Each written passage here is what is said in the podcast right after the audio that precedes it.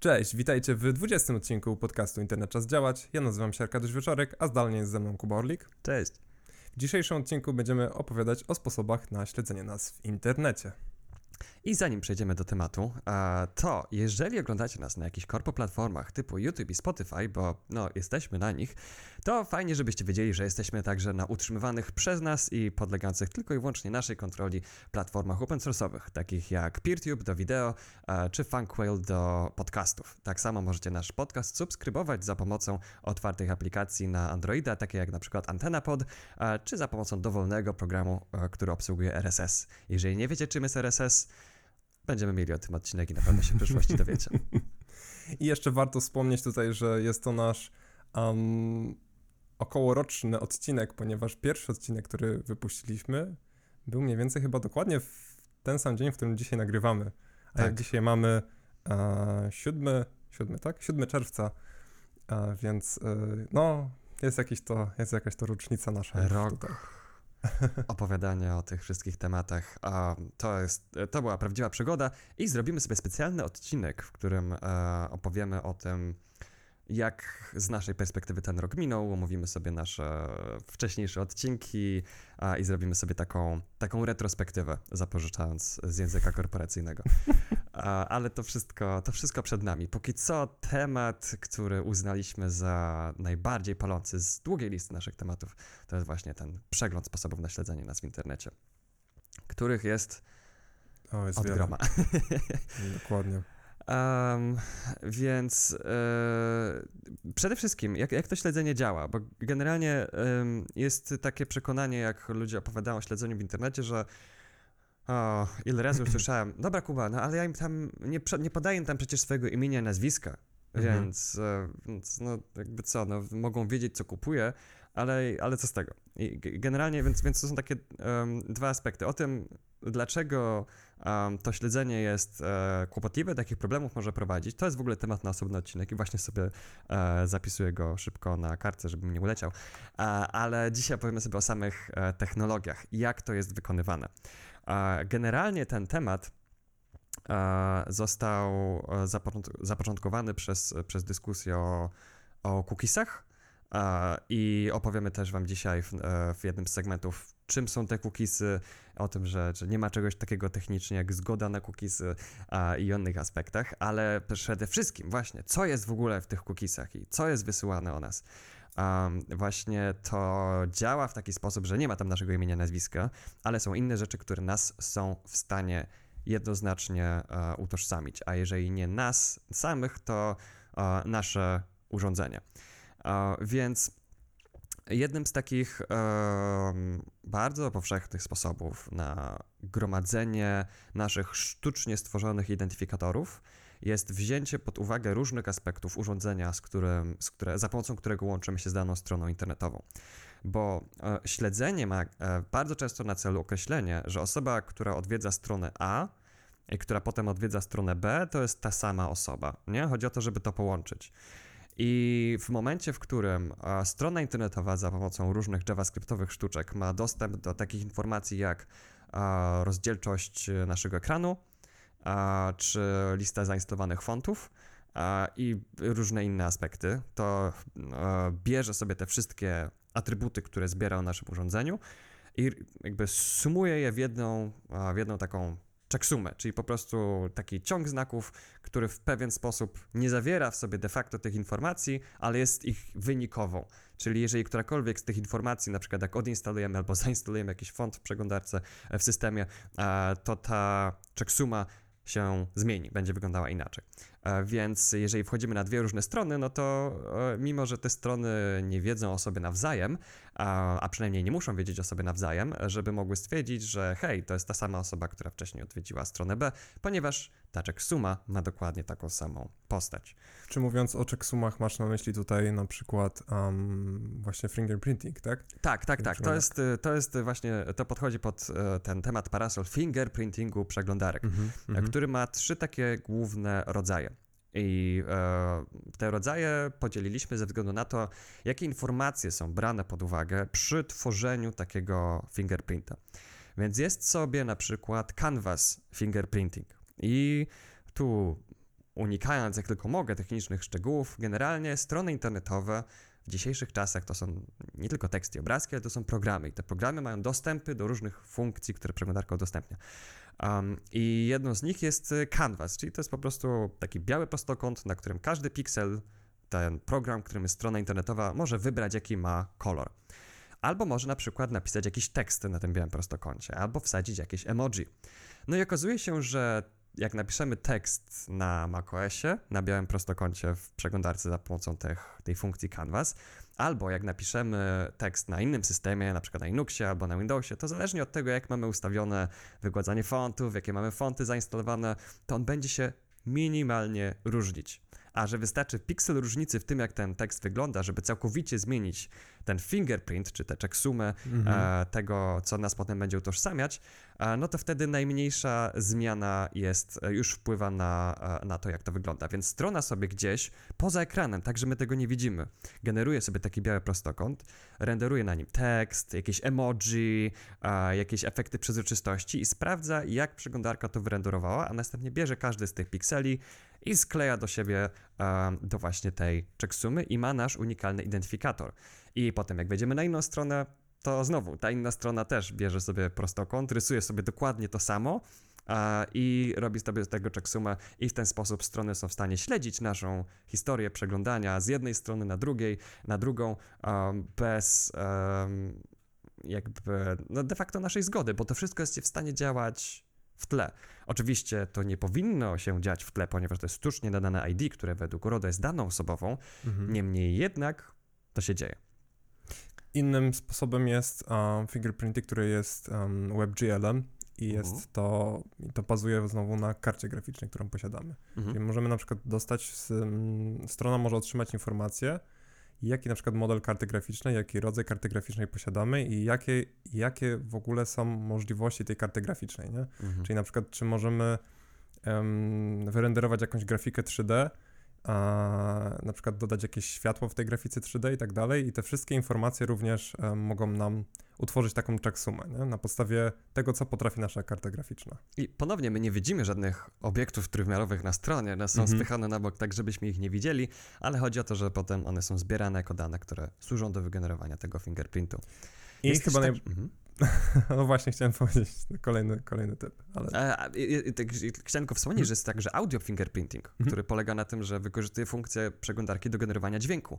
Znowu nie puszcza go z głośników, tylko po prostu zapisuje sobie jako plik, którego nie widzimy i a następnie a, e, bada jego zawartość, żeby jeszcze za pomocą tego a, zbadać unikalny odcisk palca naszej przeglądarki. Ale chyba najbardziej tak naprawdę mm, popularnym mm, fingerprintingiem jest ogólnie browser fingerprinting, mhm. czyli to, co informuje przegląda, co, co, przeglądarka tak naprawdę otrzymuje, co, co przesyła do, tego, do, tej, do tej strony, nie? Czyli na przykład jaki jest nasz y, rozmiar viewportu, czyli rozmiar okna naszego przeglądarki. Na przykład mhm. jak zwężamy na przykład stronę, no to wiele stron jest, jest zaimplementowana w sposób responsive web design, czyli potrafi się poukładać tak, że wygląda jak na mobilce na przykład, no to wtedy wysłamy inną informację niż kiedy rozciągniemy e, to, to, to okno na pełny ekran. Nie? Jakby to jest inny, inny rozmiar okna. Mamy na przykład strefy czasowe, mamy mm, właśnie informacje o zainstalowanych fontach. Teraz na mhm. przykład, jeżeli doinstalujemy jakieś kolejne nowe fonty do naszego systemu operacyjnego, to w ten sposób jesteśmy bardziej unikatowi i nasz um, nasz odcisk palca naszej przeglądarki jest bardziej unikatowy od takiego domyślnego użytkownika, który po prostu odpalił Windowsa na przykład i zainstalował jakąś przeglądarkę i ją uruchomił. W szczególności mhm. jeżeli ściągamy na przykład jakąś betę wersję jakiejś przeglądarki, no to również jesteśmy bardziej unikatowi, nie? Ponieważ um, wyróżniamy się na tle innych, innych użytkowników, nie? Tak, więc de facto może się zdarzyć tak, że um, jak zainstalujesz jakiś font w systemie, to zaczniesz widzieć inne reklamy. Mhm. Bo albo ci się zresetuje twój fingerprint, albo będziesz pomylony z inną osobą. A... Więc to się w ogóle sprowadza do tego, że jeżeli um, mamy na przykład taką funkcję jak um, do not track w, w przeglądarce, czyli właśnie zabezpieczenia przed tym, żeby nas nie śledzono, tak. to jeżeli na przykład coś takiego włączymy, to wbrew pozorom jesteśmy znowu bardziej unikatowi na, na tle innych, którzy tego domyślnie nie włączają, nie? I, I to właśnie powoduje wszystkiego tego rodzaju mm, generowanie właśnie takich unikatowych um, odcisków tak, każdy jeden, każdy jeden detal, który mogą o nas zebrać. I jakby też od, od, razu sprostuję, DNT, czyli ten do not track, to nie jest zabezpieczenie przed śledzeniem, tylko to jest e, taką opcję, którą możemy włączyć w przeglądarce i, i żeby przeglądarka prosiła strony, żeby nas, żeby nas nie śledziły. Mm -hmm. Ale no właśnie, tak jak mówisz, tak mało osób włączało tę opcję, że jak już ktoś miał ją włączoną, to to była kolejna cenna rzecz, którą można było wziąć pod uwagę przy budowaniu fingerprinta i, mm -hmm, a, i utożsamiać kogoś po tym, czy korzysta z DNT, czy nie. E, więc tak, i tych aspektów naszej przeglądarki, naszego urządzenia, które można brać pod uwagę, jest mnóstwo. Zanikujemy w artykule towarzyszącemu temu, e, towarzyszącemu temu odcinkowi do strony, która e, pozwala sprawdzić, jakie te, um, jakie, jakie atrybuty wasza przeglądarka ujawnia i jak wygląda wasz odcisk przeglądarki, czy jesteście unikalni, czy nie. Od razu, żeby tutaj nie chować tego pod kurtyną, powiem, że to jest browserleaks.com. Także Ach, możecie tu, sobie okay. to. Tak, w notatkach mamy adres, ja go szukałem cały czas, a tutaj jest w jawnym widoku. Tak, i, i, i jeszcze sobie tak przeglądam to, co piszą na tej stronie, to również um, to, czy mamy jakąś starszą przeglądarkę, na przykład taką, która jeszcze wspiera Flasha, hahaha, mm. 2021, e, to również bardzo, bardzo nas może e, wyróżnić na tle, na tle innych osób. Mm -hmm. mhm. Innych urządzeń. Tak, i poza takimi danymi, które przeglądarka o nas zbiera, które um, zbieramy, które są potem łączone w tego fingerprinta, są jeszcze takie bardziej. Um, są, są, innego rodzaju identyfikatory. Mhm. Jednym z takich podstawowych jest adres IP, e, który, jeżeli jesteśmy jedynymi użytkownikami danego komputera i no, zależnie jeszcze od różnych rzeczy związanych z konfiguracją sieci, ale e, w dużej mierze też nas jest w stanie utożsamiać. I nie jesteśmy w stanie korzystać z internetu tak, żeby nie udostępniać swojego adresu IP, nawet jeżeli korzystamy z VPN-a, to udostępniamy, no, nie adres swój IP adres IP, ale jakiś, ale no jakiś adres IP mamy wybrany, więc e, strony też mogą użyć tego jako nie. Właśnie, bo chodzi o to, że, że żadna z tych rzeczy, które wymieniamy, nie jest w stanie nas utożsamić jednoznacznie, ale wszystkie razem zebrane do kupy. Adres IP, fonty, canvas, model karty graficznej, dźwiękowej, to wszystko, no to to już maluje bardzo e, precyzyjny obraz naszej cyfrowej tożsamości. Są też, e, jest też metoda śledzenia poprzez adres mailowy. Jeżeli gdzieś podajemy adres mailowy, podamy go na dwóch stronach, to jest ten sam adres, no to tutaj akurat nie ma wiele więcej do powiedzenia, że e, mhm. strony potem mogą wiedzieć, e, że hej, każda następna od, każde następne odwiedziny na tej stronie będą powiązane z ID-kiem, który jest powiązany z tym adresem mailowym. Co? Sam kiedyś miałem mhm, taką mhm. sytuację, że wszedłem na jakąś stronę, która sprzedawała opakowania, bo chciałem nadać paczkę i 5 y, minut po odwiedzinach tej strony oni wysłali maila w rodzaju hej, widzieliśmy, że chcia, jesteś zainteresowany kupnem tego i tego, czy jesteś zainteresowany jakąś zniżką, czy coś w tym stylu. A to był mail firmowy, nie? Więc on jest, mm -hmm. on mhm. jest publicznie znany i pewnie gdzieś zapisałem się na jakiś newsletter i to było jakby połączone w ten sposób. Wciąż dla mnie zagwozdką, jak to działało, ale Uff, no muszę przyznać, że się spociłem. Może, może czysty przypadek, może czysty przypadek. Um, szukałem o... o... tym i był, był jakiś wątek na Hacker News nawet o tym, o, o, o jakiejś firmie, która coś takiego robiła. Nie wiem, czy ona w obliczu RODO przetrwała, ale, um, ale jakby coś, coś tam za tym stało, nie? Ale to równie dobrze mógł być po prostu przypadek, chociaż bardzo, bardzo, bardzo mało prawdopodobny. Wiesz, y, jeszcze, jeszcze sprawa też taka, że jeżeli na przykład um, umieszczamy nasz adres mailowy na naszej stronie internetowej, na przykład, nie? I mhm. mamy tak zwane roboty odwiedzające wszystkie strony, bo generalnie, żeby wyszukiwarki w internecie działały, na przykład takie DuckDuckGo, czy Google, czy inne, mhm. czy Bing, Yahoo i tak dalej, żeby one działały, muszą w jakiś sposób indeksować internet, nie? Na przykład przeglądają wszystkie strony co jakiś okres czasu w internecie. Tego jest naprawdę sporo i to, to trwa, mhm. ale na przykład jeżeli zaindeksuje się w jakiś tam sposób nasz adres mailowy, to również możemy też trafić przez takiego, przez podanie adresu mailowego tak po prostu na naszej stronie, na właśnie jakąś spam listę, nie? I wtedy mhm. też się często dzieje, że na przykład mamy założony jakiś adres mailowy, nawet zrobiony po swojemu, na swoim serwerze i tak dalej. i tak się okazuje, że dostajemy jakiś spam. I to nawet nie dlatego, że zapisaliśmy się na jakiś newsletter, czy też, e, czy też na przykład e, kupiliśmy, czy założyliśmy konto w jakimś tam dziwnym portalu, tylko właśnie dlatego, że udostępniliśmy po prostu gdzieś nasz adres mailowy, nie? I on Mhm. został przeczytany przez te roboty. Chociaż tak siak nie ma chyba lepszego sposobu na dopisanie się do spam listy niż założenie konta pocztowego na WP albo na Onecie. Tak, dokładnie. Mm. Znaczy się, to wiesz, to jest, to jest feature, to jest feature generalnie, żeby otrzymywać spam. E, na- No na- tak. na tych- I potem Ale- możesz mieć mikropłatności, żeby się go pozbyć. Coś De takiego facto, słyszałem. no, no tak, y, jako użytkownicy, jeżeli zakładamy tam konta, no nie płacimy fizycznie mm, pieniędzmi za, za to konto, więc, y, więc to też nie ma się co dziwić, że przychodzi tam jakiś spam. Mm. Oj tak. No tak, to, to, jest, jeden z takich argumentów, który już mamy tak przewałkowany, że już właściwie leci z automatu, nie? Jak nie płacicie za produkt, to wy jesteście produktem. Jeszcze trochę i nasi słuchacze będą po prostu chórkiem to odpowiadali w odpowiednim momencie. Ale jeszcze jest jeden rodzaj ID-ków, e, który jest nam przypisywany i to są identyfikatory, które są losowo generowane.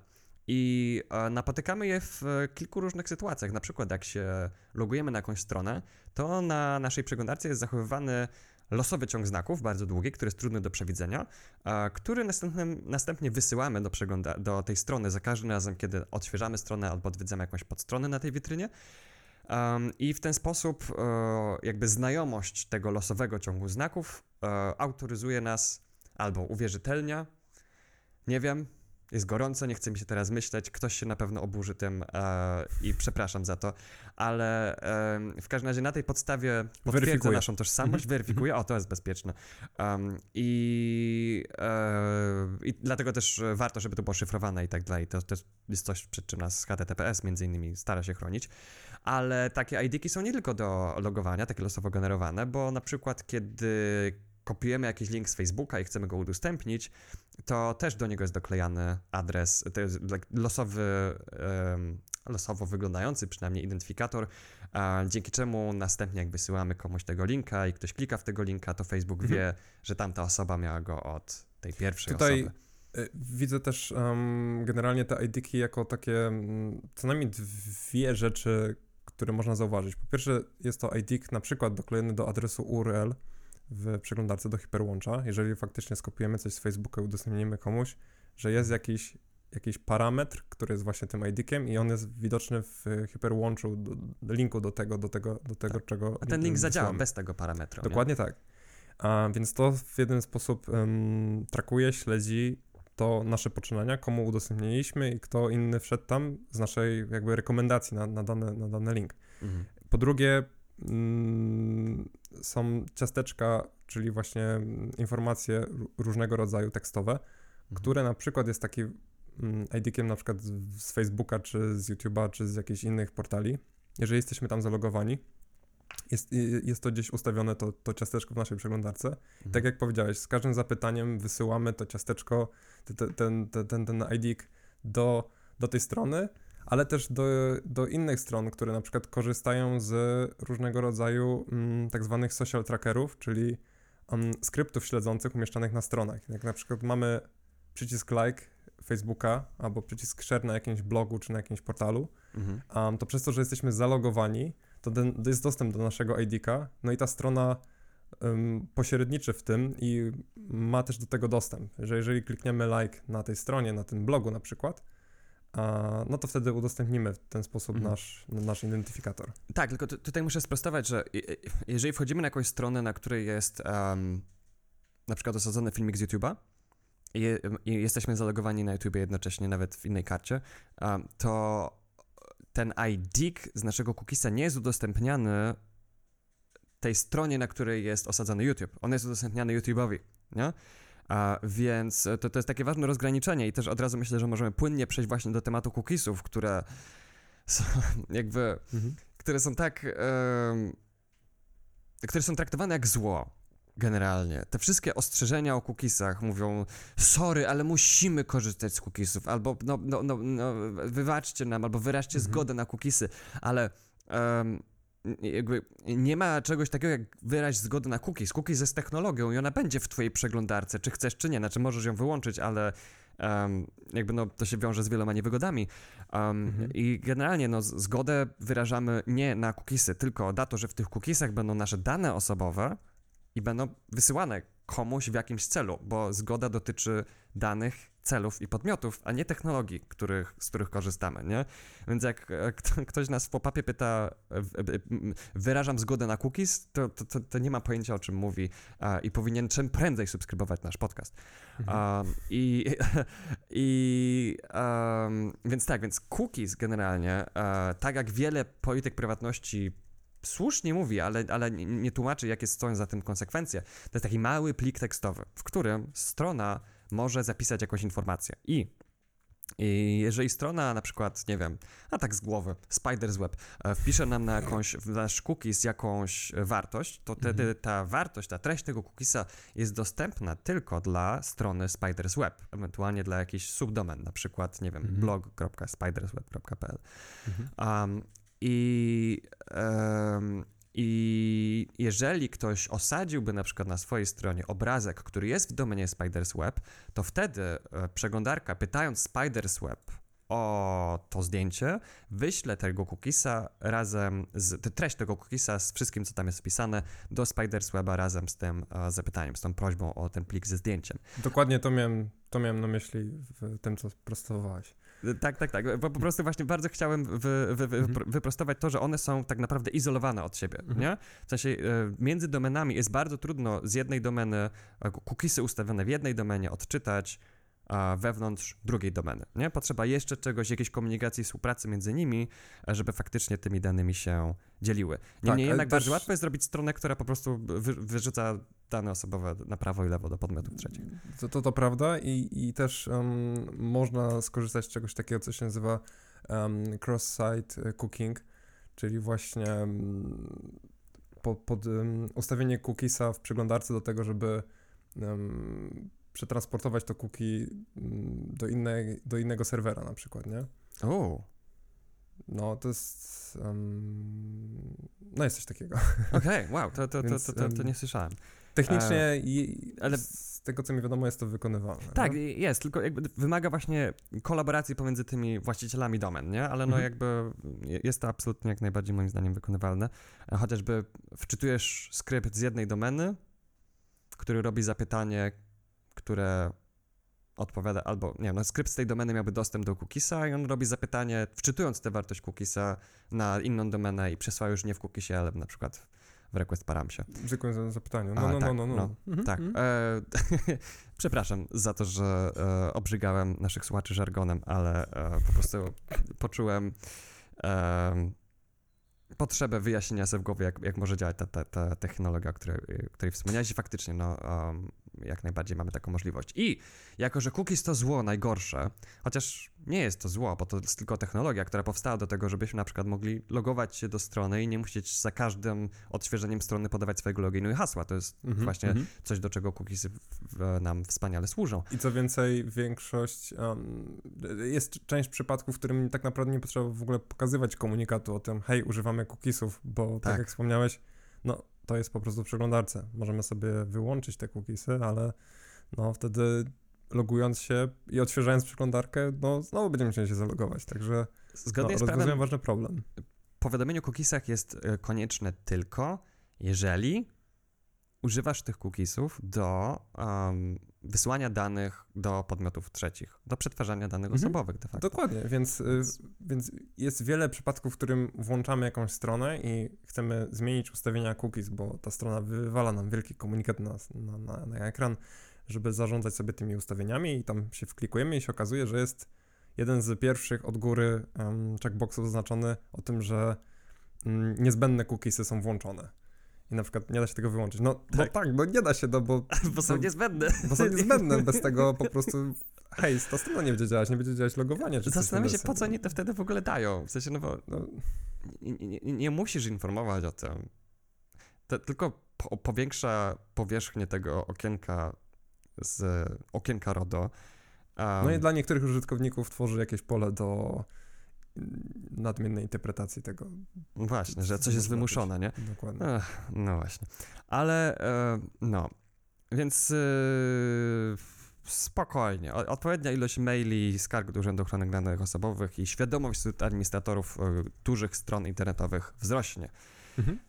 Nomen omen, muszę się pochwalić, że um, miesiąc temu wysłałem maila do Spiders Web i do Bezprawnik odnośnie tego, że ich skrypty śledzące włączały się nawet jeżeli nie zdążyło się przeklikać przez to okienko ORODO i to okienko ORODO zasłaniało politykę prywatności, więc nie dało rady jej przeczytać, nie, człowiek nie wiedział, co akceptuje.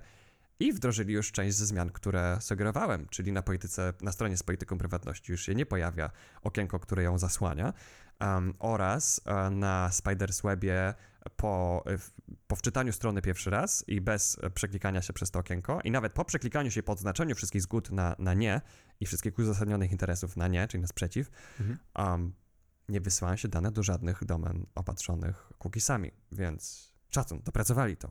E, i podeszli do tego całkiem profesjonalnie. Um, niemniej jednak na bezprawników wciąż został Gemius, um, więc e, tutaj moja saga mailowa będzie się um, toczyła dalej.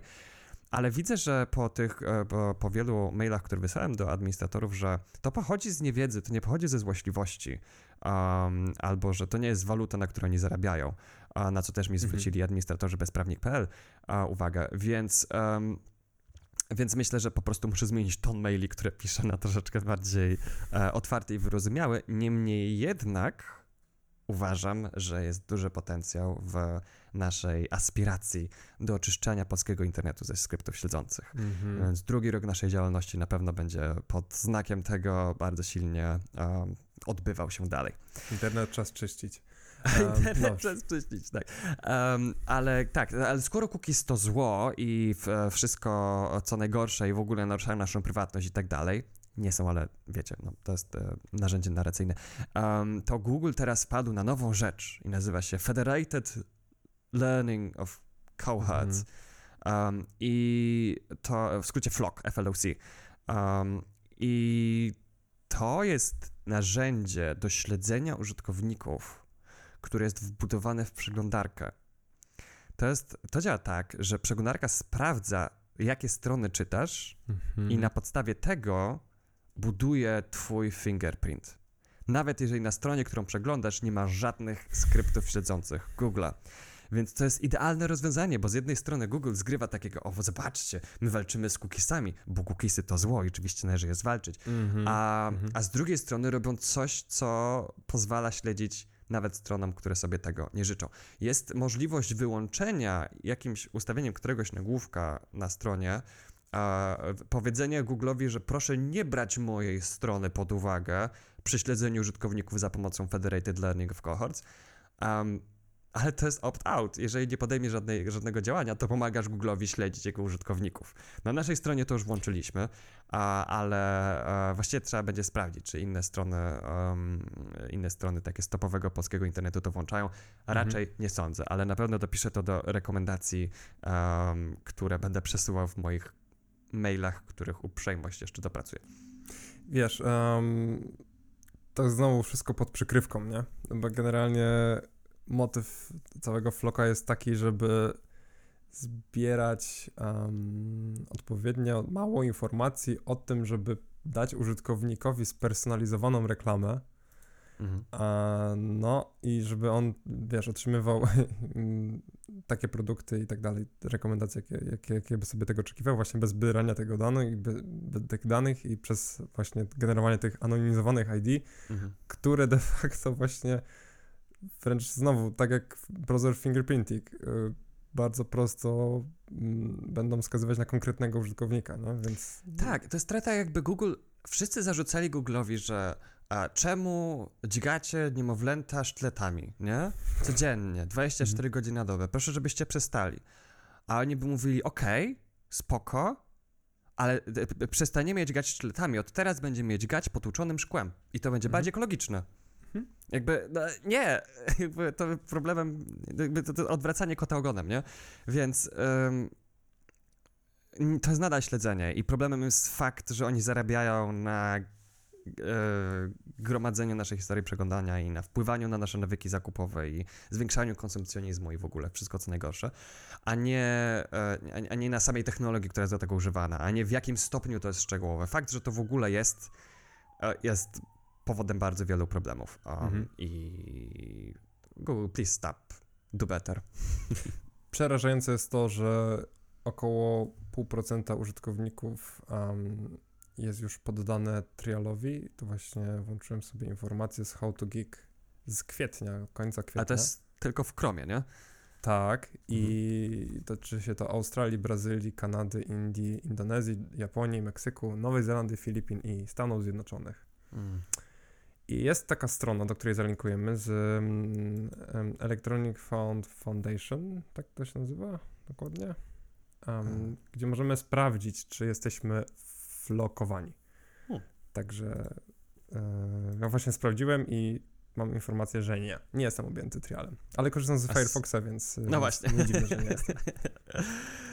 Jak korzystasz z Chromium, to chyba też nie będziesz miał floka, nie? To, to jest e, ciekawe, czy to jest open source'owe, czy nie. Um, jakby było. Jakby to chociaż można było samodzielnie wyłączyć, albo gdyby to było opt-in, to już by było troszeczkę lepiej, ale najlepiej, żeby tego nie było wcale. Um, właśnie sprawdziłem to też na Chromium i na Chromium również nie jest to włączone póki co. No, okej, okay, okay. Dobra. E, potem następna jest jeszcze technologia, bo strony mają wiele sposobów na to, żeby przechowywać dane trwale z, z, jednego, z jednej wizyty na drugą. Inną um, technologią jest local storage.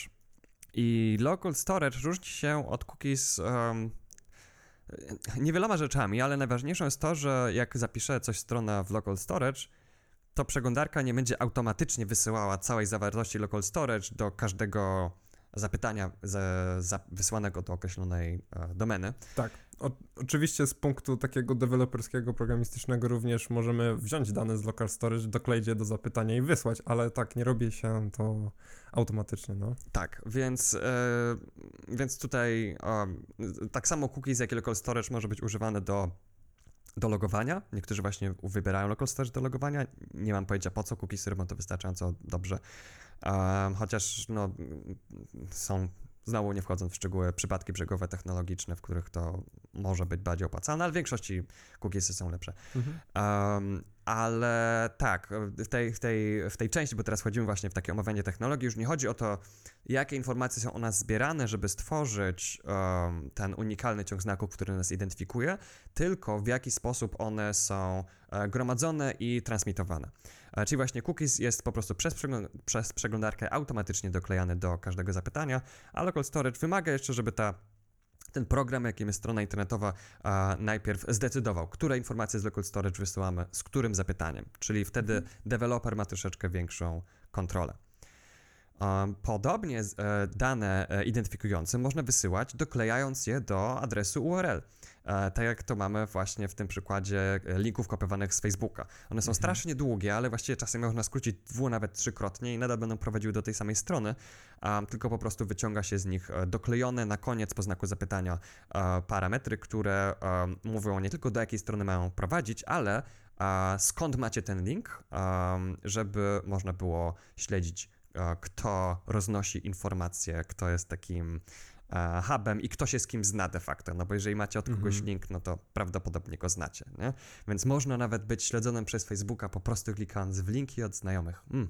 Tak. Za i, piękny i, świat sobie zrobiliście. I tutaj um, często też, jeżeli na przykład klikamy w jakąś reklamę, na przykład na takim Google, który nam proponuje przy wynikach wyszukiwania na samym początku sponsorowaną reklamę, um, to ten link prowadzi do jakiejś strony. Jak klikniemy, to faktycznie ta strona się, jeżeli nie mamy nic poblokowane i tak dalej, wczyta się ta konkretna strona, której oczekujemy, mhm. ale y, zanim się ona wczyta, zostanie ona przetworzona przez serwis Google'a i na początku ten adres nie prowadzi do tej strony, tylko właśnie prowadzi na przykład do takiego czegoś jak googleads.g.doubleclick.net mhm.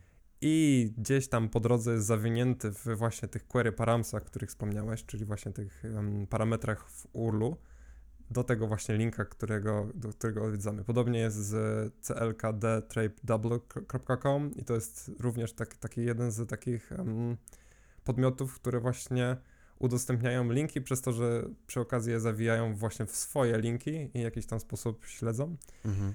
A podobnie też działają te wszystkie skrótowce linków, nie? Żeby na przykład Mhm. bierzesz, wrzucasz w jakiś serwis link, żeby na przykład wy, wypluć jego krótszą wersję, żeby komuś podesłać krótki link.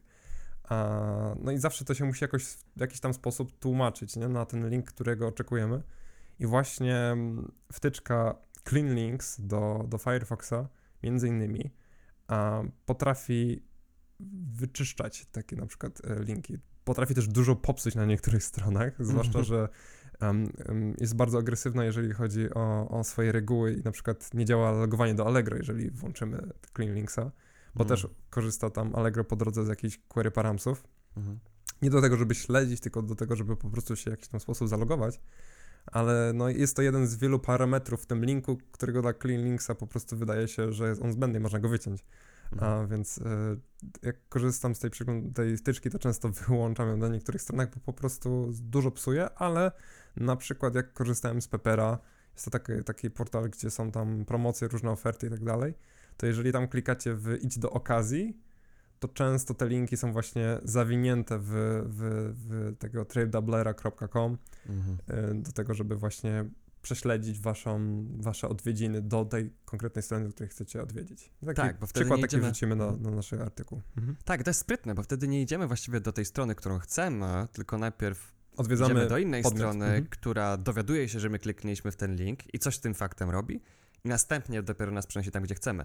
I to jest też o tyle problematyczne, że jak najeżdżasz na link, to nie jesteś w stanie wtedy w tym adresie, który się pojawia na dole w przeglądarce, sprawdzić, dokąd on de facto prowadzi, bo jest ucięty, bo ten adres jest już tam daleko gdzieś tam w, Tak, parametrach i poprawek. jeszcze, jeszcze taka warta, warta uwaga techniczna, że jeżeli klikacie w taki link, um, to często ta strona jest biała, w sensie nie ma tam nic, e, ładujemy twój link, tam nie wiem, e, i już zmierzamy do odwiedzenia tej strony, do której chcesz odwiedzić i po prostu macie taki moment w czasie, kiedy ta strona jest po prostu biała, czyli się Mhm. wydaje, że się po prostu coś tam ładuje, a w tym czasie w, w, adresie przeglądarki widać tam te zmiany, cz, cz, cz, się tam zmieniają te urle i w końcu trafiasz na, na jakąś stronę jakiegoś sklepu, czy co tam kliknąłeś, nie? Tak, i Więc- użytkownik czeka więcej i nic w zamian za to czekanie nie ma. Oczywiście. Mm.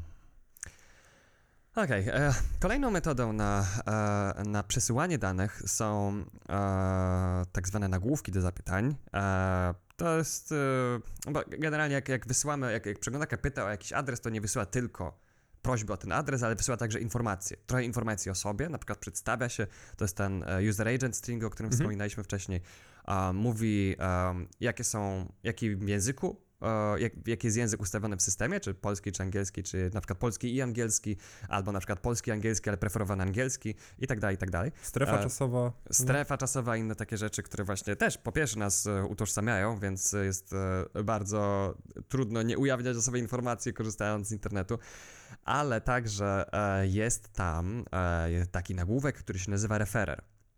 I domyślnie przeglądarka, jeżeli na przykład na naszej stronie zalinkowalibyśmy do jakiegoś zdjęcia, które pochodzi z innej strony, to wtedy e, przeglądarka, pytając tamtą drugą stronę o to zdjęcie, um, umieści także w tym zapytaniu informację o tym, z której strony pochodziło to zapytanie. Więc e, de facto tamta strona otrzymuje adres IP i część historii przeglądania naszych użytkowników, co można podpiąć pod przetwarzanie danych osobowych. Więc e, tutaj e, możemy albo skonfigurować odpowiednio przeglądarkę, żeby nie wysłała refererów, chociaż to może popsuć niektóre strony, albo um, jako administratorzy stron możemy ustawić naszą stronę tak, żeby przeglądarka była poinstruowana, żeby nie wyciekać informacji o częściowej historii przeglądania użytkowników do podmiotów trzecich, co też zrobiliśmy na, a, na naszym blogu. I też często, często jak Kuba zgłasza em, różnego rodzaju podmioty, em, to właśnie z tej niewiedzy, o której wspomniałeś wcześniej, Mhm. z, przychodzi takie oburzenie, że przecież żadna historia przeglądania nie została udostępniona. Tak. Bo Ludzie myślą, że skoro oni nie widzą tych danych osobowych, to oni ich nie przetwarzają, ale no nie, można je przetwarzać. Albo Mhm. najlepiej, najbardziej mi się podoba, jak ktoś mówi, my nie przetwarzamy żadnych danych osobowych, my nie wysłaliśmy żadnych danych do Facebooka, to pańska przeglądarka wysłała. Na Państwa stronie. E, tak, No. więc... Ojejku. Jest, e, jest fajnie. Jest to, jest to bardzo ciekawe e, wyzwanie, ale także e, daje mi nowe zasoby pokory i nowe zasoby wyrazów takiego, no nie wiem, trochę usprawiedliwia administratorów w moich oczach, bo faktycznie w tym całym chaosie informacyjnym jest się trudno w tym połapać mm -hmm. i czasem e, jako osoba, która po prostu, no, no, tak jak ty, siedzi w tym bardzo długo, już ma to, taką mocną intuicję odnośnie tego, co jest daną osobową, co jest wysłane i mam narzędzia do tego, żeby to sprawdzić, no to okej, okay, mogę czasem przyjąć takie domniemanie niewinności, że jakaś duża strona może nie, nie wiedzieć, że, że działa źle. Zwłaszcza i to widać po tym, jak reagują na zgłoszenia. Nie? Um, więc e, ta saga będzie miała jeszcze wiele, wiele odcinków z tym zgłaszaniem, ale um, zrobimy o tym dedykowany odcinek w momencie, w którym um, poczujemy, że ten że mamy już taki zestaw informacji, procedur i, i, doświadczeń, który nas faktycznie stawia w pozycji osób, które mogą o tym powiedzieć z pewną dozą autorytetu. Mhm. Więc spokojnie, to się tak e, gotuje na takim małym ogniu.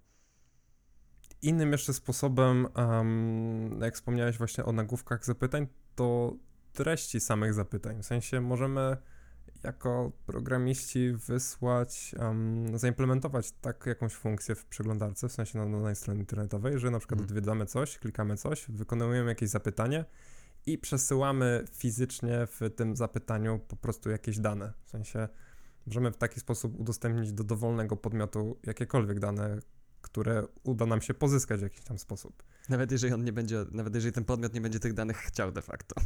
Tak, więc um, w ogóle taka ciekawostka, jak, jak zaczynaliśmy sobie um, naszą całą inicjatywę, to braliśmy na, na tapetę e, aplikacje mobilne.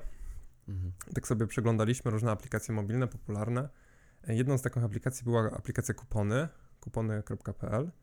Nie wiem, jaki jest aktualny status, ale jeszcze dobry rok temu, kiedy zaczynaliśmy sobie to badać, mamy na to screenshoty, to y, to było odpalone na Androidzie, na jakimś tam starszym tablecie i normalnie w zapytaniach na przykład szła informacja o tym, że hej, taka była lokalizacja urządzenia, pomimo, że na przykład wyłączyliśmy geolokalizację w naszym tablecie, to i tak informacja poprzez to, że mamy coś takiego geolocation IP, API, e, to możemy przez przeglądarkę sprawdzić przybliżoną lokalizację naszą.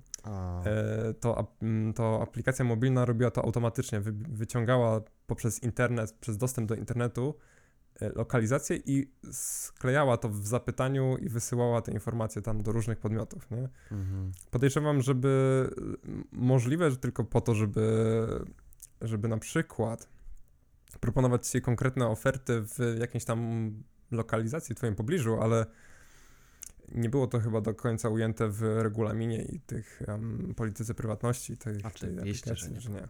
Więc no.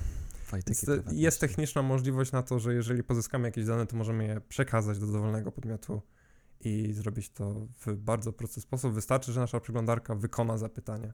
Tak. I się dzieje cała magia. A fakt, że jak odwiedzamy jakąś stronę, to ta strona potem w naszym imieniu i bez naszego pytania może zrobić 200 różnych zapytań do podmiotów trzecich, tak jak to robi na przykład strona Impostu, a, która, żeby świetlić status paczki, doręczono lub niedoręczono lub w trakcie do doręczenia pobiera 6 megabajtów danych i wysyła. To um, już mówię samo przez się. Ale w temacie telefonów jest jeszcze coś takiego, właśnie bo e, ostatnio byłem na weselu, na cudownym weselu. Um, i, i, Rygor sanitarny za. E, reżim zachowany. sanitarny zachowany, oczywiście, ale. E, zresztą mam już przeciwciała, więc e, jest już pod tym względem także bezpiecznie. Masz wzmocnioną ochronę wbudowaną w swoje Tak, ciało. bez drużyny Actimela, tylko naturalne. i, e, I co? I więc musiałem kupić koszulę. Znaczy nie mhm. musiałem, mhm. chciałem. Okej, okay, dobra, musiałem. Ale byliśmy w nie będę robił reklamy, w sklepie z koszulami i mieli tam taką promocję, dosyć kuszącą, że była przecena 50%, jeżeli założyło się konto w aplikacji mhm. na Androida. Mhm. I zacząłem się zastanawiać, właściwie no okej, okay, no to można zainstalować aplikację, założyć tam konto, podać fejkowego maila i odinstalować aplikację. I o mailu zapomnieć, nie? Mhm. I co by oni z tego mieli? Dlaczego oferują aż 50% w sklepie, gdzie to mogą być naprawdę duże kwoty z tych 50%? Mhm, mhm. Um, I przypomniałem sobie o czymś takim jak Advertising ID. Uh, zarówno Apple, jak i Android mają swoje technologie śledzące, które działają na poziomie systemu. A na iOSie jest to Apple ID for Advertisers, w skrócie IDFA, a na Androidzie jest to Google Advertising ID. I idea jest taka, że jak instalujemy jakąś aplikację, to ona dostaje nasze Advertising ID, które jest losowo generowane. I może z nim robić co chce. Może na przykład nim opatrywać każde zapytanie, które wysyła do Mhm. różnych podmiotów trzecich, informując na przykład Facebooka o tym, że zainstalowaliśmy jakąś aplikację, um, więc albo, albo Google'a o tym, że obejrzeliśmy jakąś reklamę i tak dalej, i tak dalej. I to powoduje, że jeżeli instalujecie dwie różne aplikacje i jedna i druga korzysta z jakichś reklam, to często uruchamiając jedną po drugiej dostaniemy podobne reklamy, przez to, że właśnie ten advertising ID jest udostępniany tym różnym podmiotom, nie? A jak jeszcze odwiedzimy w jakiejś aplikacji stronę, która na przykład wycieknie nasze ID Google'a albo jakiegoś cookiesa, czy cokolwiek innego, co nas utożsamia jeszcze z jakimś, e, z naszą historią przeglądania na przykład na komputerze, no Mhm. to w ten sposób jesteśmy w stanie zabrać ten cały smrodek swojej historii przeglądania z telefonu na komputer i vice versa. Mhm. Um, I więc żeby być w pełni bezpiecznym, jeżeli chcecie faktycznie zrobić taki myk, żeby dostać taką zniżkę w sklepie na koszulę na 50% i nie zostawić po sobie smrodku internetowego, to, to ad, um, ID dla ad, for advertisers można zresetować. Czyli scenariusz jest taki, przechodzicie do sklepu, instalujecie aplikację, pokazujecie kod, dostajecie pro- 50% zniżki, odinstalowujecie aplikację i resetujecie ID for advertisers. To się robi w ustawieniach, notka dla mnie, żebym do, e, po- podesłał do artykułu, który będzie towarzyszył temu pod, odcinkowi link do tego, jak to zrobić na Mhm. Androidzie. Um, po czym następne aplikacje nie będą wiedziały, że kupowaliście tam i tam, a przynajmniej nie będą wiedziały tego za pomocą Advertising ID. Być może są jeszcze jakieś metody, o których jeszcze nie wiemy. I jeszcze, jeszcze, żeby się tutaj dodatkowo zabezpieczyć, możemy skorzystać z 10-minutowego maila, tylko po to, żeby właśnie założyć konto w, w, takiej aplikacji. A, Niek- Które aplikacje blokują te 10-minutowe maile, tak, więc to może tak, być tak, tak, tak, podchwytliwe. tak, ale, ale, ale wiem, wiem, że blokują, ale jest ym, tych, tych usług y, z 10-minutowymi mailami jest tak wiele, że mm, zdarzyło mi się, że na przykład zakładałem konto w jakimś portalu i nie chciało mi przejść jeden czy drugi, ale na przykład trzeci z rzędu z jakichś innych mm, 10-minutowych maili, zwłaszcza z jednej z polskich stron, która udostępnia takie 10-minutowe maile, dla zagranicznych stron nie była rozpoznawana jako 10-minutowy mail. Czy to było dupa.pl? E, nie, to chyba było ASDF.pl. Tak. ASDF.pl. I, i, Tak, okej, tak, tak, tak, no. I co więcej, w ogóle chyba ASDF.pl to, to działa tak, że to jest tymczasowy mail, który jest założony poprzez tego linka, którego tam wybierzemy, żeby mieć jakiegoś maila. Tak, możesz sobie wybrać Um, login. Więc y, znowu ten login może być bardzo wyglądać bardzo naturalnie, w sensie nie jako taki losowy ciąg znaków i to jest mój 10-minutowy mail, tylko właśnie, bo ten, ten, ten, ten, ten mail działa dłużej, w sensie tam możesz za jakiś czas wejść i, to, i jakby Tam dostajesz też maile innych osób, które też Dokładnie. wybierają sobie taki login. Dokładnie Nie tak. Podobnie działają, podobnie działają bramki, bramki SMS, gdzie możemy otrzymać tymczasowy numer telefonu z jakiegoś kraju a, i Mhm. odbierać takie wiadomości. I Jeżeli takie sobie zaczniecie, poszukacie sobie takich, takich, takich bramek, to, to również można pooglądać różnego rodzaju wiadomości wysyłane mm, na, na, na, na, te numery. I to często są, często widziałem na przykład, że to było, e, to były wiadomości od, klucza od Apple ID, że na przykład ktoś sobie U. zakładał konto w Apple ID na jakiś numer telefonu z właśnie z takiej tymczasowej bramki. Widziałem na przykład resetujące U. jakieś kody wysyłające, więc Niedobrze. hmm, Ale wiem, że na przykład konta na wykopie nie założysz z e, telefonu z bramki. Okej. No, Oczywiście z anegdot. z anegdot. No, E, różnie, różnie, różnie mm, deweloperzy po, po, po stronie tych twórców tych aplikacji różnie to sprawdzają, także mm, em, są też listy, które listują tam różnego rodzaju właśnie tymczasowe maile czy bramki, jakieś blacklisty, tak czarne listy e, tych wszystkich różnych numerów telefonów, które są niedopuszczalne. Co nie zmienia faktu, że em, zwłaszcza w w przypadku tymczasowych maili to jest bardzo wygodne. Jeżeli portal na to umożliwia, to warto, jeżeli nie chcemy mieć spamu tego portalu, czy jakichś newsletterów, czy już później, nie daj Boże, nie da się wypisać z tych newsletterów, bo odsubskrybujecie i tak dostajecie kolejne maile. To jest klasyk po prostu z na przykład z AliExpress. Mm. A, no to pff, można tak w taki sposób sobie e, pomóc. Wracając jeszcze do tematu Advertising ID, na iOSie, najnowszej wersji, albo w jednej z najnowszych wersji, wprowadzono, o, Apple wprowadził możliwość w ogóle wyłączenia na poziomie systemu, na poziomie wszystkich aplikacji dostępu do Advertising ID. Mhm. A, I to jest opt-in. W sensie jesteś pytany, czy chcesz, czy nie. Nie, że jest tak, że musisz znaleźć w ustawieniach i wyłączyć. A, I surprise, surprise, większość osób wybiera nie. Więc um, chyba nie jest dla nikogo zaskoczeniem, że ludzie nie chcą być śledzeni. Poza marketingowcami? Nie Do, wiem. Dopóki, to też chyba dla nich do, nie jest Dopóki e, fizycznie, e, dopóki tak fizycznie uświadamiasz użytkownika o tym, że hej, będziemy cię w tym momencie śledzić i czy ty wyrażasz na to zgodę, to hmm. jakby odpowiedź jest e, użytkowników w większości przypadków oczywista, ale jeżeli się to dzieje under hood, czyli pod, pod, pod kapturem, pod płaszczem, to mhm. Pod maską wręcz. Pod maską, no to wtedy no, jako użytkownicy bez świadomości to nie ma, możemy nic tak naprawdę tak, zrobić. i to jest właśnie to, co jest jedną z intencji stojącą za RODO, nie? Mhm. A, żeby właśnie um, to była zawsze świadoma decyzja odnośnie tego, jak te dane nasze są wykorzystywane.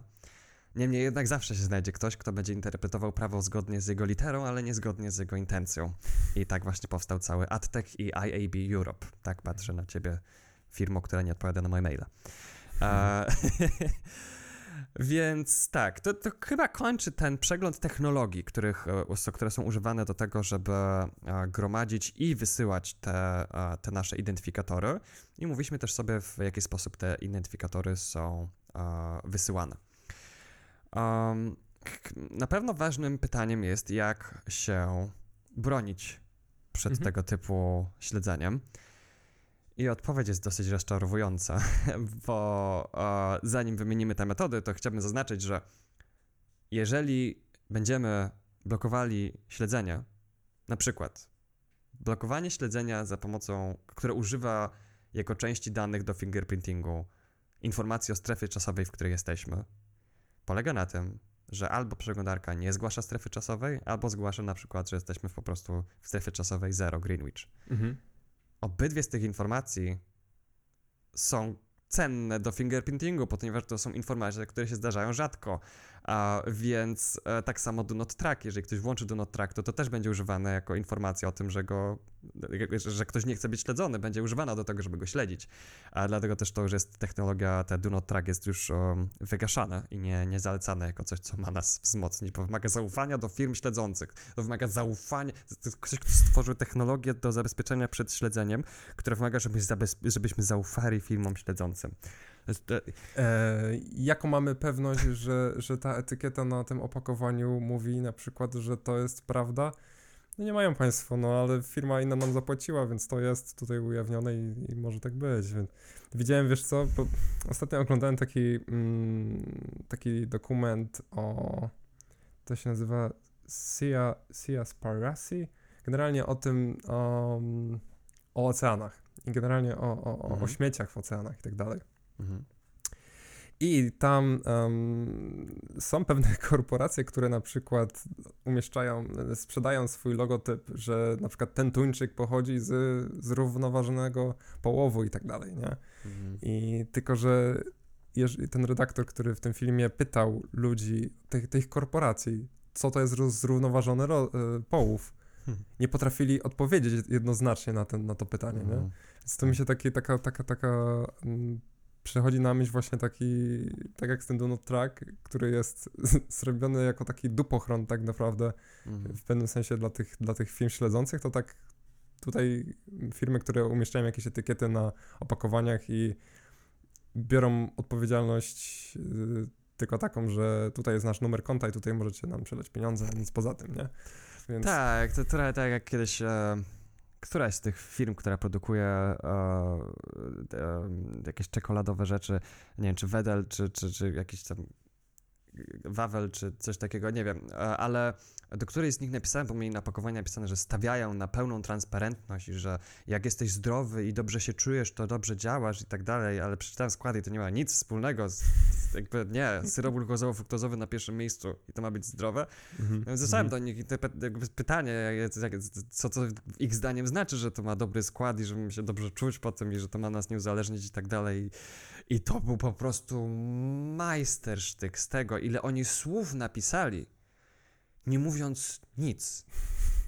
Więc ja mam, wra- jakby, wiesz, no jakbym nie był tak uparty jak jestem, to odniósł wrażenie, że ustosunkowali się do moich pytań mm -hmm, w ramach mm -hmm. tej mhm. transparencji, na którą się powoły- powoływali, ale przekazali zero informacji. To jest jak strona ze statusem paczkomatów. 6 megabajtów danych, jakieś 2 bajty informacji. Tak. To jest magia. Tak. To jest, to, jest, to, jest, to, jest, to, jest, to, jest, to jest znak naszych czasów, naprawdę. A jeżeli chodzi o syrop glukozowo-fruktozowy, to omijajmy jeszcze większym szerokim łukiem niż cukier.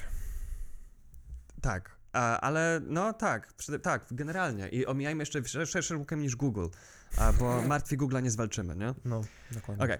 Okay. Jak się bronić? Jak się bronić? E, wtyczki. Arkadiusz, ty tu jesteś specem.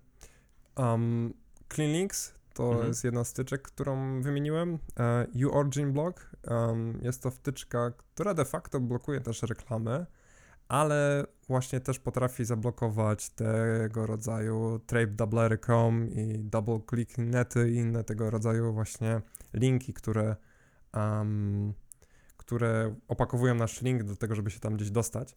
Co mhm. więcej, mhm. nie działa w taki sposób jak CleanLinks, że Mm, znaczy się inaczej. CleanLinks działa tak, że automatycznie usuwa wszystkie query paramsy, które mu nie pasują, które są według jego reguł z linka. To jest mhm. jedna opcja. Um, uBlock Origin robi to w taki sposób, że hej, ten link, który właśnie kliknąłeś, zawiera taką informację i zawiera taki um, tracker w postaci takiego adresu, takiego serwisu i tak dalej, na przykład mhm. doubleclick.net i czy chcesz y, permanentnie to zablokować, czy chcesz w tym momencie tymczasowo na przykład to wyłączyć, żeby móc odwiedzić tą stronę. Czasami um, ciężko się dostać do tego linka, potrzebujemy się wkliknąć w daną rzecz, no to mhm. daje nam taką możliwość. Stawiać um, troszeczkę bliżej fotela kierowcy. Tak. Nie na fotelu kierowcy, bo to jest wciąż mówimy o internecie, tylko z bagażnika na fotel pasażera. Tak, i, i, wiesz co, tak jeszcze odnośnie wtyczek, to, to ciężko mi powiedzieć, co można jeszcze tutaj wymienić. No może, może na przykład um, kiedyś często mówiliśmy o privacy badgerze, mhm. um, który, który de facto wprowadzał blokowanie trackerów na podobnej zasadzie, jak teraz to robi wzmocniona ochrona we Firefoxie. Mhm. Więc jeżeli używamy Firefoxa, to już raczej nie potrzebujemy korzystać z privacy badgera. Um, A jeżeli wie... korzystamy z Chroma, to sami się prosimy o śledzenie. Dokładnie. Um, w przypadku Chroma to możemy właśnie użyć Privacy Badgera.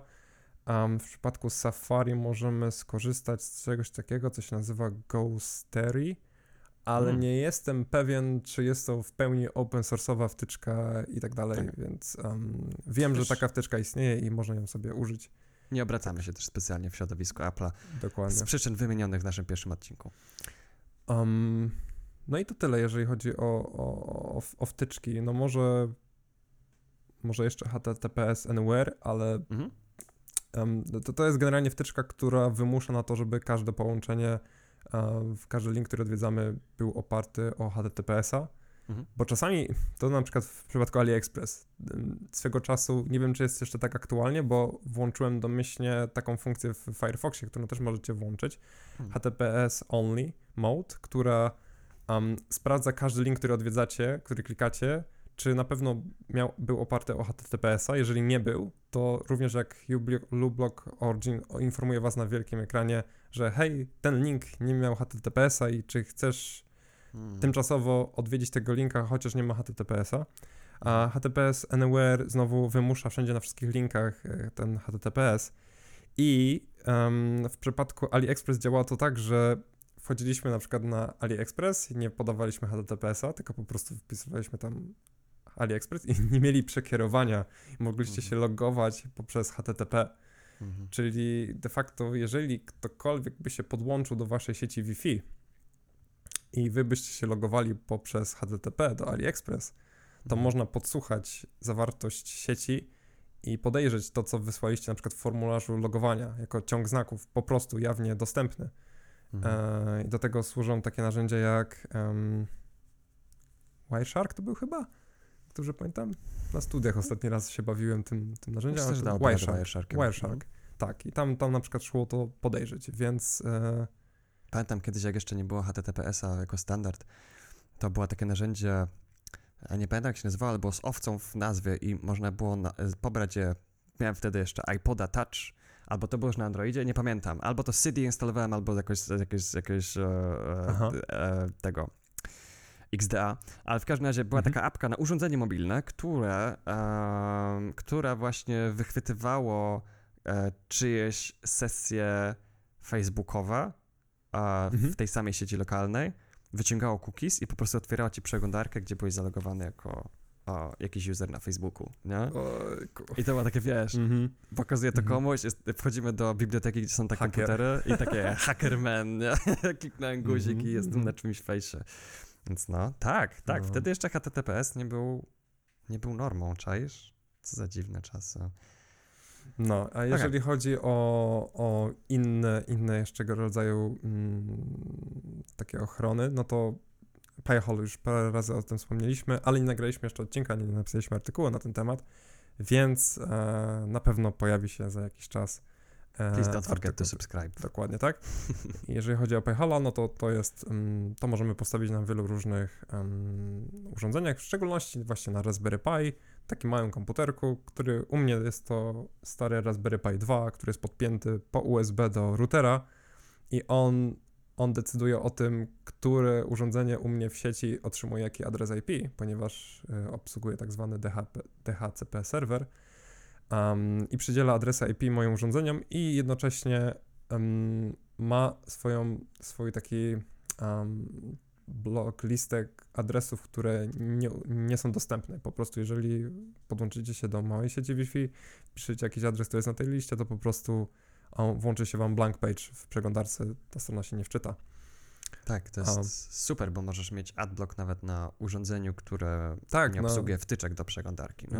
Witamy Smart TV i wszego rodzaju e, Internet of Shit e, urządzenia, a jak na przykład jakieś piekarniki czy lodówki wysyłające setki zapytań w szczególności mój brat, który jest pentesterem, a bawił się swego czasu z naszym Smart TV rodziców. Um, to jest Smart TV od Samsunga.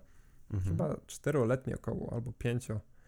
Strasznie dużo zapytań ten telefon, e, ten, ten, ten telewizor wysyłał, um, odpytując na przykład wszystkie pozostałe urządzenia w sieci, nie? Na przykład mm. jest takie zapytanie ARP i on po prostu szedł po wszystkich urządzeniach i sprawdzał, co jest podłączone do sieci i nie wiem, co z tym robił, no, ale... może wykrywać, czy na przykład nie masz jakiegoś smartfona, który chce udostępnić obraz na, na, może, no. na, te, na to ekran, jest, nie? To jest jeden z na przykład feature'ów, ale myślę, że z jakichś dark feature'ów również by się coś tam znalazło.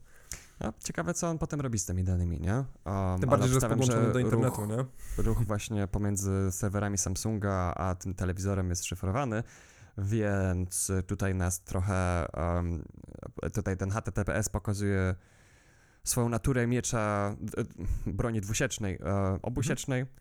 Nie wiem, że ten kij ma dwa końce, nie wiem, mhm. która metafora mhm. najlepiej pasuje, w razie i dobre i złe jednocześnie, mhm. a, bo z jednej strony jest trudniej podsłuchać nasz ruch, który my wysyłamy, mhm. ale jest, my sami jesteśmy także w stanie trudniej podsłuchać ten ruch, który um, to nasze urządzenia wysyłają o nas bez naszej wiedzy. Więc e, no, ten kij zdecydowanie ma dwa końce. Więc hmm. E, ale nie, no HTTPS generalnie myślę, że netto wychodzi na dobre, ale jakby wiąże się z pewnymi komplikacjami, tak jak wspomniałem. E, tak, opisałeś także tę wzmocnioną ochronę, tę wzmocnioną ochronę w Firefoxie jako, jako metodę obrony.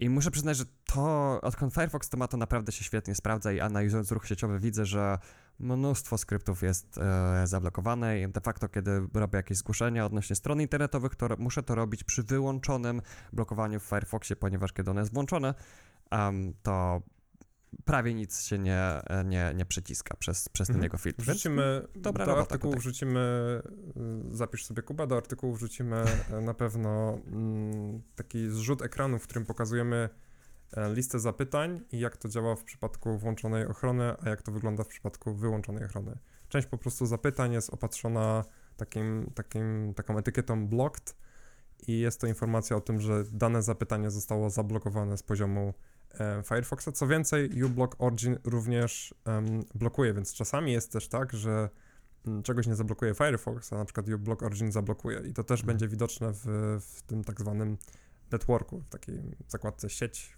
w narzędziach deweloperskich przeglądarki. Oj tak. To jest e, jeszcze o tyle fajniejsze, że czasem widzimy jedno zablokowane zapytanie i to wygląda tak, co? Jedno tylko zapytanie zablokowało i co z tego?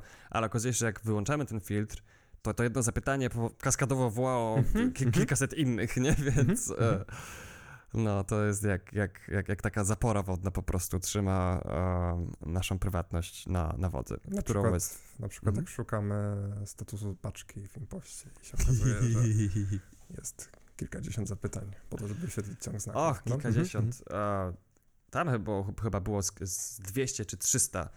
Aż zapytań. tyle? Naprawdę? Tak. Tak. No, więc no...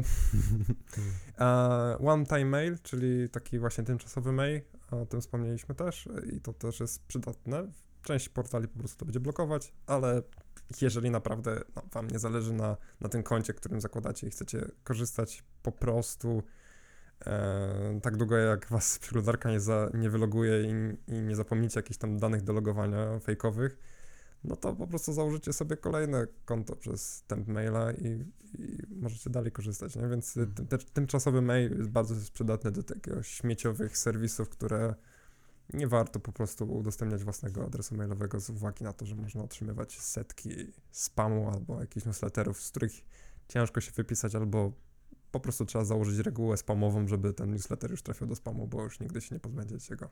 Mm, w istocie. I też chciałbym jeszcze przypieczętować to myśl, że dużo rzeczy, które blokuje zbieranie informacji o nas, udostępnia nowe informacje o nas. Jak ja bym szedł przez ulicę w makijażu, który uniemożliwia rozpoznawanie mojej twarzy przez e, widzenie maszynowe, to byłbym bardzo łatwo rozpoznawalny, ironicznie, nie? No i to tak samo jest na przykład z tymi aplikacjami, do, które blokują canvas fingerprinting, które tak e, się podczepiają pod kanwasy, że dodają tam taki losowy szum albo wyłączają to API. No to też są niestety utożsamiające nas sygnały.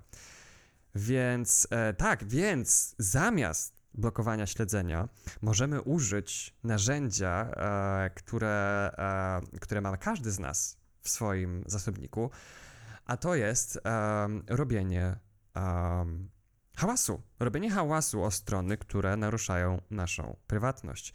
Częścią e, z takich fajnych e, funkcjonalności, wtyczek blokujących skrypty śledzące jest to, że widzimy, ile ich tam jest. Mhm. Więc jeżeli nam się nie podoba, że na jakiejś stronie są skrypty śledzące, które ujaw- ujawniła jakaś wtyczka do przeglądarki, dajmy o tym znać. Po, powiedzmy na social media, hej, y, strono taka i taka, czemu wysyłasz moje dane do Yandexu? Czemu wysyłasz moje dane do Yahoo, do Google'a, do Facebooka i do Twittera? Co I więcej, jeszcze bez mojej zgody? tak, co więcej, zanim, zanim zapytałeś o, o, o zgodę, już to wysłaliście, także no. Tak, tak, bo to jest, tak jak już mówiłem wiele razy, korporacje nie robią, te, nie unikają robienia tego, co złe, tylko unikają robienia tego, co skandaliczne. Więc, a o tym, co jest skandaliczne, a co nie, decydujemy my. Więc em, moją rekomendacją i receptą na to jest uznawanie takich rzeczy za skandaliczne i e, działanie zgodnie z tą diagnozą. Ja jeszcze dodam na sam koniec, um, że pamiętajcie, że tak jak w przypadku zainstalowanego gdzieś tam antywirusa, o tym też kiedyś może zrobimy odcinek, chociaż nie jest to nasza domena, jeżeli chodzi o bezpieczeństwo, a że większość antywirusów jest tak naprawdę wirusem na naszym komputerze, um, to wtyczki i różnego rodzaju funkcje, które są w naszej przeglądarce, które uruchomimy sobie, zainstalujemy i tak dalej, nie wyłączają naszej, nie powinny wyłączać naszej czujności Mhm. a, do tego, że gdzieś podamy jakieś dane, czy gdzieś się zalogujemy i tak dalej, bo nigdy nas nie chroni to w 100%, pomaga, ale ze świadomością, jeżeli wiemy po co to robimy i po co to uruchamiamy, no to będziemy bardziej czujni w, w, w, w odwiedzaniu internetu i buszowaniu po polskim internecie, który jest uwalony skryptami siedzącymi, ale to nie tylko polskie, także w zasadzie to jest wszędzie. Ponieważ technologia na to pozwala. Mhm. No, Więc e, ciężko jest z tym śledzeniem wciąż, ale e, uważam, że jak wyślemy wszyscy kolektywnie odpowiednią ilość maili, e, ewentualnie na em, bardzo uparte podmioty odpowiednią ilość skarg do Urzędu Ochrony Danych Osobowych, a to ten internet uda się trochę oczyścić i e, będziemy mieli internet, który jest szybszy, będziemy mieli internet, który będzie nam zjadał mniej megabajtów um, i odzyskamy kontrolę nad naszymi danymi. I zresztą o tym jest nasz cały podcast. Myślę, że dobrnęliśmy do końca. Dobrnęliśmy, znowu to dobrnęliśmy. Dopłynęliśmy. Dopłynęliśmy z radością i werwą. Dokładnie tak. Przechodzimy do, do podziękowania dla naszych patronów, ponieważ mamy konto na Patronite, możecie nas tam wspierać.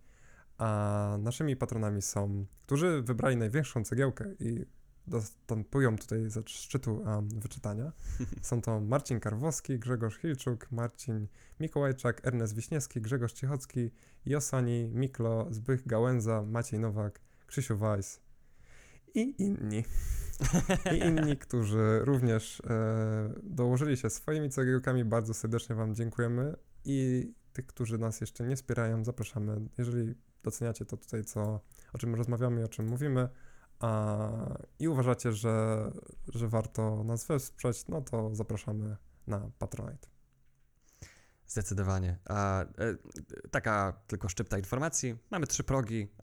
Pierwszym jest po prostu takie symboliczne wsparcie za 3 zł, a za 7 zł jest w nagrodę dostęp do naszej ekskluzywnej grupy na Telegramie i na Matrixie.